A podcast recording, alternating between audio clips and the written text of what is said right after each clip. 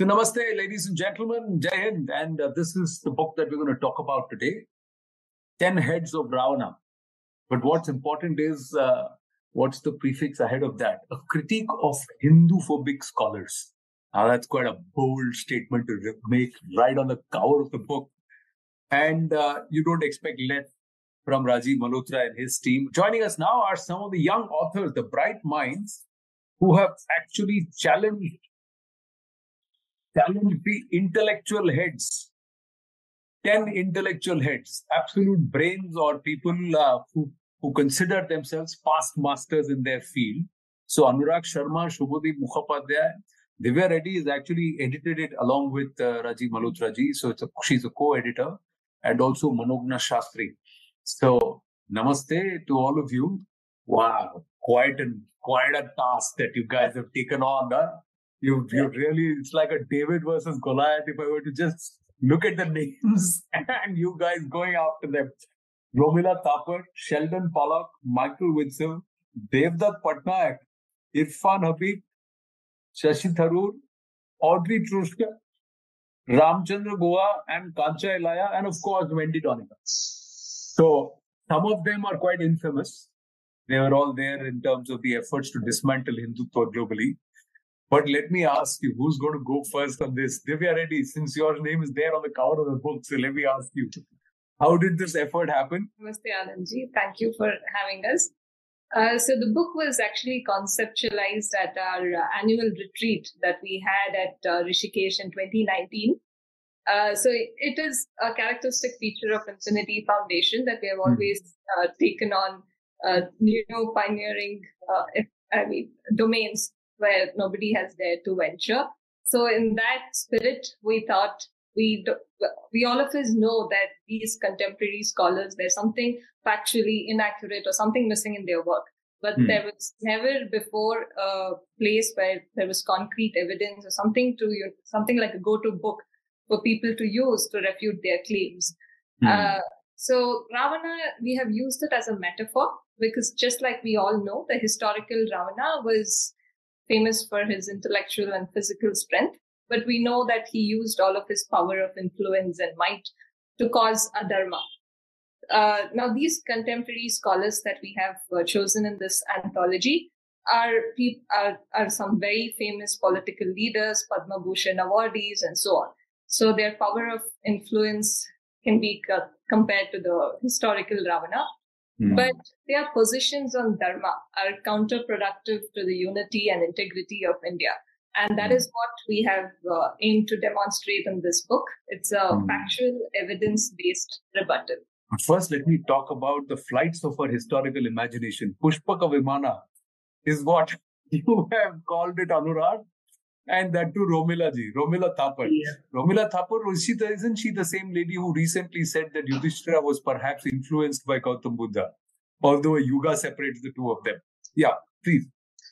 Yeah, so thank you, Anandji. Yeah, as you rightly said, uh, why I have t- given this title to my essay, because while reading her works, I found that there were a lot of you know imaginative uh, things which you know she has come up with like, you mm. know, that she has come up with terms like Vedic Brahminism, Puranic mm. Hinduism.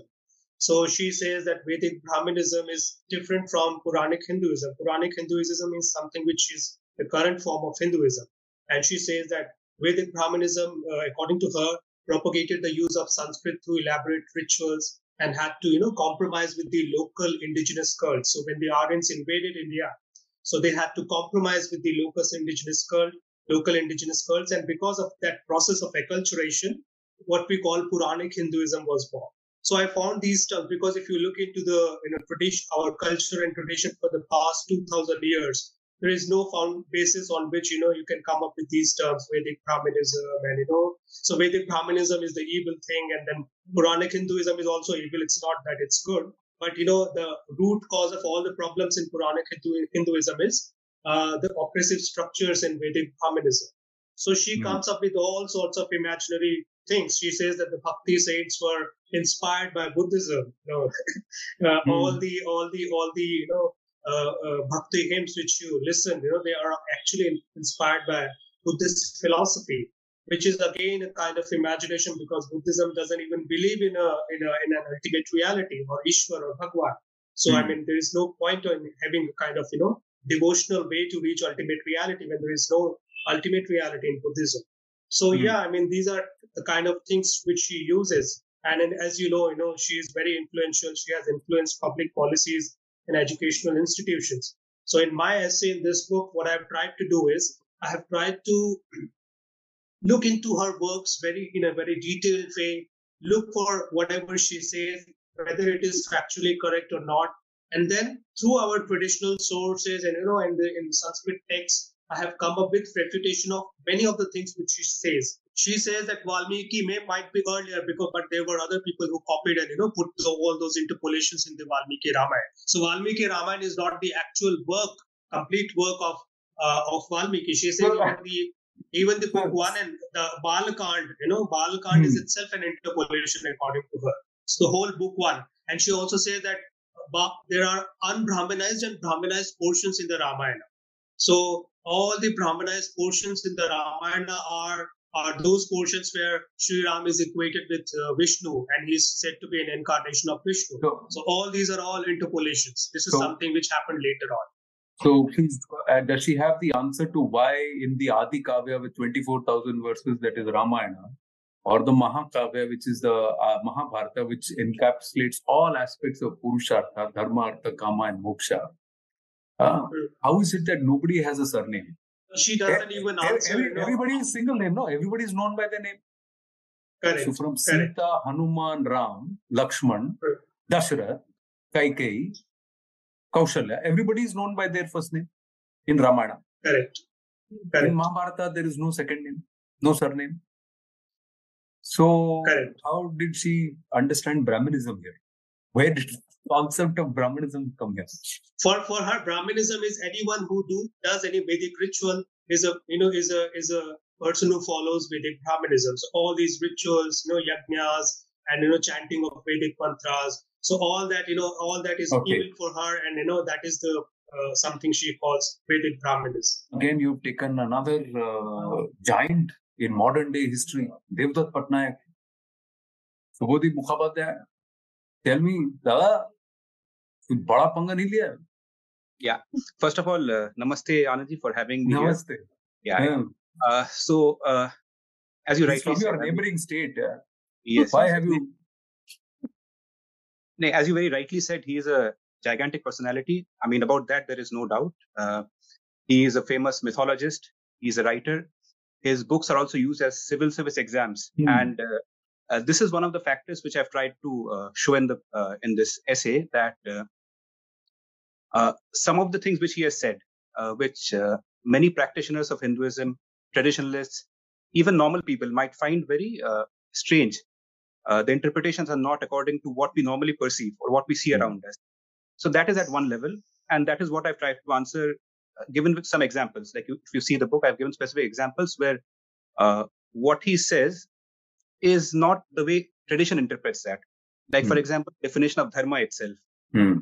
I've cited some examples. Like he's given a definition of dharma as potential, and that is that is not a word which is found in any standard dictionary, for example. No. So that is at one level. Uh, the second level, which I've tried to analyze, is why does he say what he says? There must be some reason. Uh, why hmm. does he interpret certain things a certain way? What is the lens that he's using? And that comes from the. Uh, he himself says that he's a mythologist, number one, and he's also admitted that he believes in postmodern thought. So hmm. the lens that he uses to analyze India and Hinduism is a mixture of these two categories: uh, postmodernism and mythology. Uh, and when you use these lenses to analyze Indian Hinduism, uh, it is by its very definition, it will uh, paint things in an unsatisfactory light. I mean, mm. it, will appear Hindu phobic, it will appear, uh, say, anti India, for example. I'm not mm. using that term. I mean, in that sense, like he says in many places that he does not subscribe to the idea of nationhood. Mm. So, uh, nations are a recent uh, construct. And in terms of, if you look at it from a point of myth, uh, nations do not exist. So that is at hmm. one level. He's saying that. Then he does not subscribe but, to but, the idea of. But geographical geographical entities in, uh, exist. Geographical entities like uh, uh, India, Bharat during the Maratha period, 70 years of the Maratha rule, or even before in the past, when from Gandhara all the way up to on this uh, to, to Tripura and beyond. and that is, so, how how Hiuen Tsang described Bharatvarsha. Absolutely. See, that is the, that is the response which I've given. That uh, what he's looking at is one very specific view, which not only him, many people believe that, uh, for example, nations do not exist or did not exist earlier, and India itself is a British project. The British mm-hmm. came and the colonial uh, uh, India was actually the starting point of the modern India nation. So I'm mm-hmm. saying, no, this is a, a, a very narrow view of looking at India. People have their own self identifiers. Like the term Hindu may not have existed 2000 years back, but the identity of the Hindu people, that is something which has existed for a long time. And that is attested from foreign sources. Mm. Like the example of Darius I, 550. Mm. Yes. So he says the land of Hindustan. So he's very clear when he says yeah. land of Hindustan. Uh, then when the invaders came from the Middle East, mm. so they knew exactly whom they were invading. even prior to that Megasthenes, when he came to India, he did not come to South Asia. He came to India specifically. I mean, yeah. it's not some first place where uh, uh, mm. with no boundaries, no culture. It's a very specific uh, boundaries are there. Maybe I mean there's a con- con- culture continuum.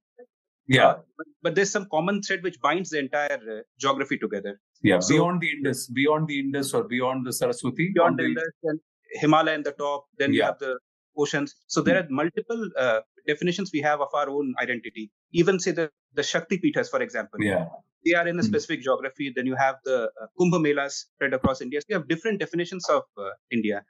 Uh, so these are some of the things which I've tried to uh, show that uh, uh, his portrayal is a is a very, in a sense, a, a, negative kind of portrayal of both but India. Why, but why would he want to do something like that? If you see mythology as an academic discipline, so it came from colonialism. It was a product of that.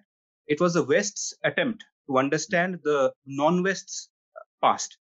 Right. So when so that's why his view is like a, a outsider view, like a mm. Western trained anthropologist is saying, okay, this is India, so the tribes meet and they do all these things. Mm. So that is probably the kind of view he's uh, uh, he's telling us about Hinduism from that perspective. You people have also collaborated in trying to break down somebody who wants to dismantle Hindutva. So Manogna take it on audit and also then, of course, Oh, you've done a lot of work here. You've gone after Irfan Habib and also Michael Witzel. Wow, what time have you paas? Why did you want to pick, go after them? And and how have you done it? Namaste, Ananji. Thank you for having Namaste. us.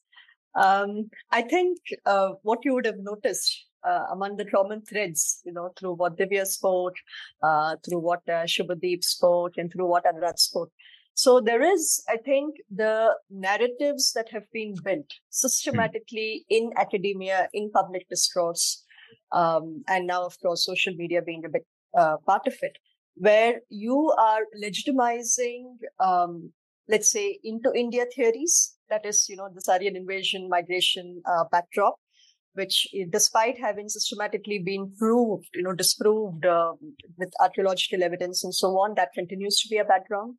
So hmm. then, because of that, there are consequences where uh, the indigeneity of some of our assets, including the Vedas, including uh, you know, uh, Sanskritam as a language, including everything that we see as fundamental to the Hindu identity and hence the Bharatiya identity, the indigeneity of that will be conveniently called into question, mm. right? What we have done here in selecting these scholars, right, whether it is Audrey Truschke, whether it is, uh, uh, you know, Professor Michael Witzel, uh, or even uh, Professor Irfan Habib. All of them have used academic institutions, whether it is the Harvard University, whether it is ICHR in the case of Dr. Uh, Habib, Habib. Um, you know, and from ICHR, the way that institution was used during the Ram Janmabhoomi movement, right, to um, you know support the Sunni Waqf board in a in, in a legal case. Then, of course, you have uh, uh, Dr. Truschke writing on social media on one hand and writing books. So all of these, we have noticed these themes which are carried out through their works. And we have systematically uh, considered the various positions these scholars have taken. Uh, it could be the specifics, as in the case of what each of us here have mentioned. It could also be some of the broader themes where the uh, where the adhikara of representing Hinduism, the adhikara of representing Bharatiya identity and Bharatiya positions, uh, is not given. Um, how will I say? It's not given the, the the native people, or rather, the indigenous voices are not given the same standing as right. those of these academic uh, uh, positions and scholars. So that right. has been uh, one of the main focus. Mm. But why Dr. Tharoor, Divya? Yes, uh, to begin with, why Tharoor? I think, like you rightly said, uh, he has impeccable academic credentials and he's very well known for his mastery over English, which unfortunately is a mark of intellectual credibility in our colonized society today. So what I learned from his work on Hinduism is that he has this hypothesis or rather a message that he wants to convey that Hinduism is infinitely open. There is absolutely no boundaries or barriers of entry. Anything and everything is Hinduism. So I like to call it the rules. Anything goes Hinduism. So this anything goes attitude is a threat to the survival of our civilization. Uh, this leads to cultural appropriation and we have products like the Christian yoga and so forth. And another important uh, characteristic feature of his work is that he constantly downplays the Kshatriya Dharma of Hinduism, which is one of the most important pillars of Dharma and also the very reason for our existence today. He says Hinduism has anyway survived for several millennia, so we don't really need any action oriented or approach or something like the Kshatriya Dharma. Uh, so that is very threatening to the integrity of our country and our civilization. Mm-hmm. And there are also numerous factual inaccuracies in his work. For instance, his entire chronology is based on the very well refuted Aryan invasion theory. There are also numerous instances where he has mistranslated and misinterpreted Sanskrit words. And he's also a strong proponent of religious conversion. And that's an irony because he claims to be a very liberal and pluralistic Hindu. And religious conversion is an act of uh, reducing diversity. It's an it essentially stands for exclusivity. So I think uh, him being a very influential leader in the political arena, it's important for the audience to know what he is propagating in the name of uh, Hinduism. Quite a big challenge. Now I understand where this dedicated to all intellectual uh, Kshatriyas, the idea must have germinated from. But Manogna, I want to understand from you. Have you reached out? You guys uh, I can turn around and say, Acha, you are intellectually trying to dismantle the intellectuals, so called intellectuals. Uh, yes. Um, I think we've been uh, very clear right from when the project was conceptualized that uh, we wanted to take the intellectual positions of these scholars avoid any ad hominem, any, uh, you know, this is not an attack on anybody's persona just because we're calling it Ravana, right? So it is very important that these intellectual positions be challenged because it then goes beyond just the personalities, right? Mm. It becomes, mm.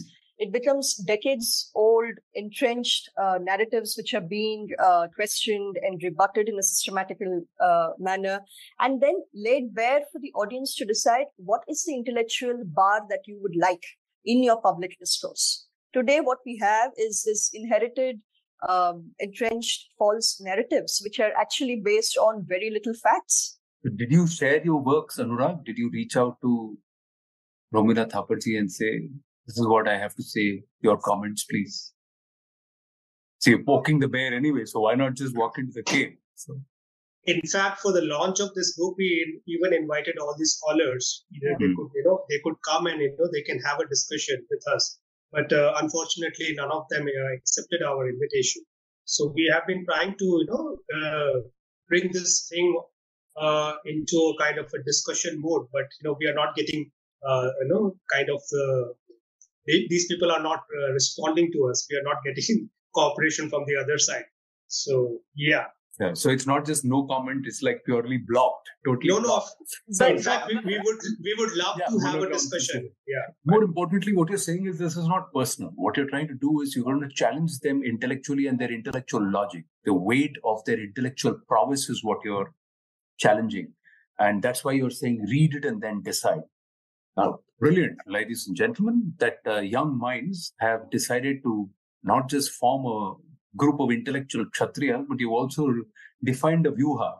You have entered the battlefield with a vyuha, And I'm interested to see how some of these intellectuals actually respond. But phenomenal conversation. I really enjoyed it. And uh, I have to be honest, I've not read the whole book yet. I have read some portions, and that's why I was dwelling on some portions a little more than the others. But I look forward to reading it, reading this in whole. Thank you very much. Wonderful conversation.